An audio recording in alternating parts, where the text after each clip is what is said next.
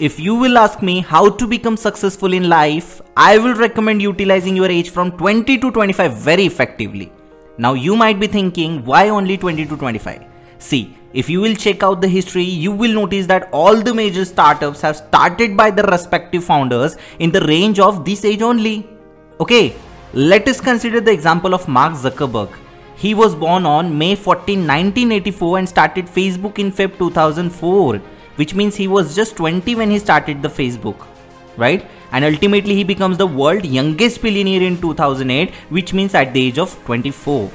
In the same way, if you want to become more successful person, if you want to become a successful entrepreneur, then you need to decide your career at the age of 20. After that, once you decided your career, then you have to start experimenting on your career.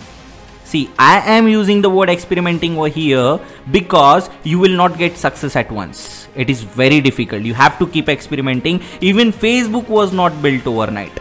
You will fail lots of time, but you have to keep experimenting till you get success.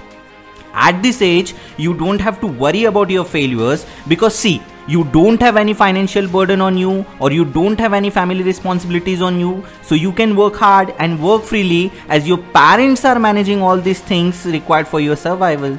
So you have to remember this sequence guys. You have to choose your career at the age of 20 then you have to keep experimenting till the age of 22 and then you have to keep working hard till the age of 24 this will surely make you more successful at the age of 25 and this is what I called the Brahmastra of success.